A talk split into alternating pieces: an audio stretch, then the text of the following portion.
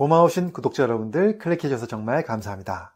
오늘은 오메가삼을 고를 때 많은 분들이 고민하시는 사항 중 하나 말씀을 드리려고 하는데요. 제가 오메가삼에 대한 영상을 여러 번 올려드렸는데요. 그때마다 많은 질문들을 주십니다. 그 질문들 중에서 오메가삼 제품을 고를 때 다른 성분들이 같이 섞여 있는 제품을 골라도 되느냐는 질문을 주시는 분들이 있으셨는데요. 즉 오메가삼 단독 제품도 있지만 요즘에는 이 오메가삼과 같이 먹으면 좋을 만한 다른 영양소들이 같이 섞여서 나온 것들도 있는데요. 이런 것을 골라도 되는 건지 질문을 주신 것 같습니다. 오늘은 그 질문에 대한 저희 답변과 함께 또 오메가삼과 함께 먹으면 좋은 영양소들까지 말씀을 드리고 또 그런 제품을 고르실 때 주의할 점까지 말씀을 드려보도록 하겠습니다. 궁금하시면 끝까지 봐주시고요. 도움이 되셨다면 좋아요, 구독, 알림 설정까지 해주시면 정말로 감사하겠습니다.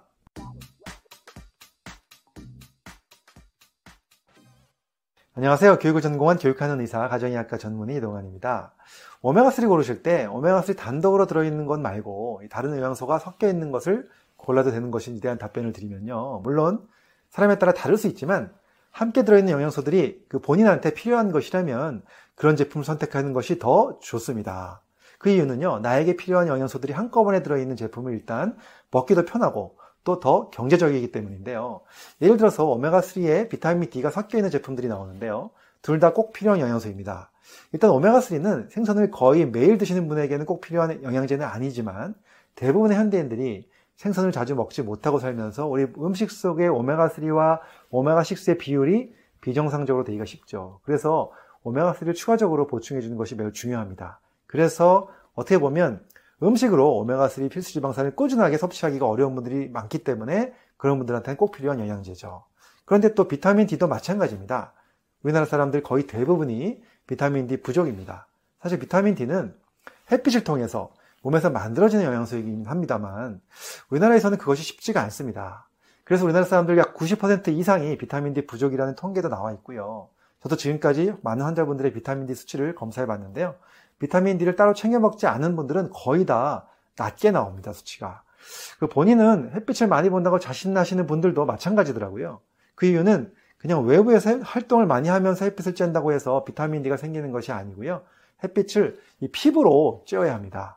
즉 피부를 많이 노출시키면서 마치 일광욕하듯이 해야 비타민D가 만들어지는 거죠. 그래서 일부러 햇빛에서 일광욕하듯이 반팔, 반바지를 입고 햇빛에 노출시키지 않으면 어렵습니다. 그래서 우리나라 사람들은 거의 대부분 비타민D 부족이고 그래서 비타민D 영양제가 꼭 필요한 거죠. 그런데 오메가삼도 먹어야 되고 비타민D도 먹어야 하는데 이것이 한꺼번에 들어가 있으면 훨씬 먹기가 편하겠죠. 또 하나에 같이 들어있는 제품이 두 가지 영양소 제품을 각각 사는 것보다 가격이 더 저렴하고요. 그래서 더 좋다는 것입니다. 그리고 추가적으로요.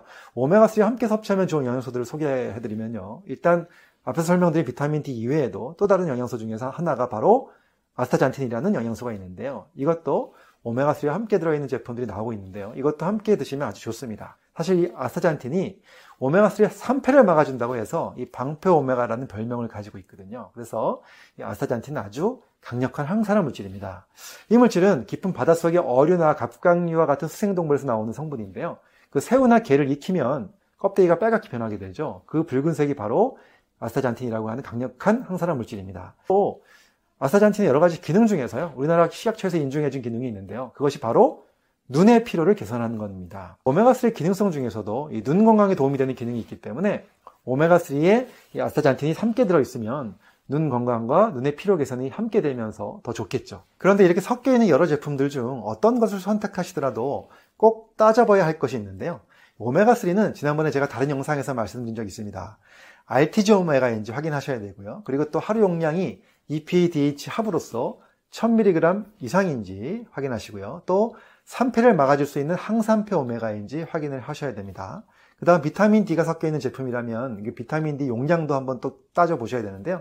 보통 하루 먹는 용량이 천에서 이천 아이유 정도는 되어야 합니다. 그 다음에 아스타잔틴이 섞여있다면 그 성분도 얼마나 들어있는지 확인을 하셔야 되는데요. 보통 제품에 아스타잔틴이라고 되어 있지만 성분으로는 헤마토코쿠스 추출물이라고 되어 있기도 합니다. 즉, 이 헤마토코쿠스 추출물이라고 되어 있는 것을 적혀 있는지 확인하시고 또 하루 용량이 아스타잔틴으로서 최소한 사 밀리그램 이상이 되어야 그 기능성을 가진다고 볼 수가 있습니다. 그래서 그 용량도 꼭 확인하시면 좋겠습니다.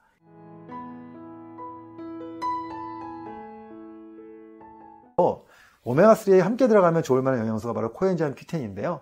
이것도 꼭 필요한 분이시라면 같이 들어있는 제품을 구입하셔도 도움이 될 것 같습니다. 사실 이렇게 섞여있는 제품이 오메가삼 단독 제품보다 아무래도 가격이 좀 비쌀 수는 있지만 사실 하나씩 하나씩 따로 사서 먹는 것보다는 훨씬 저렴하니까 잘 활용하시면 도움이 될 것 같습니다. 자, 오늘은 이렇게 오메가삼 제품에 다른 영양소가 함께 들어있는 것을 골라도 되는지에 대한 답변을 드렸고요. 오메가삼뿐만 아니라 자신에게 꼭 필요한 영양소들 잘 챙기셔서 여러분들도 건강한 생활 되셨으면 좋겠습니다. 감사합니다.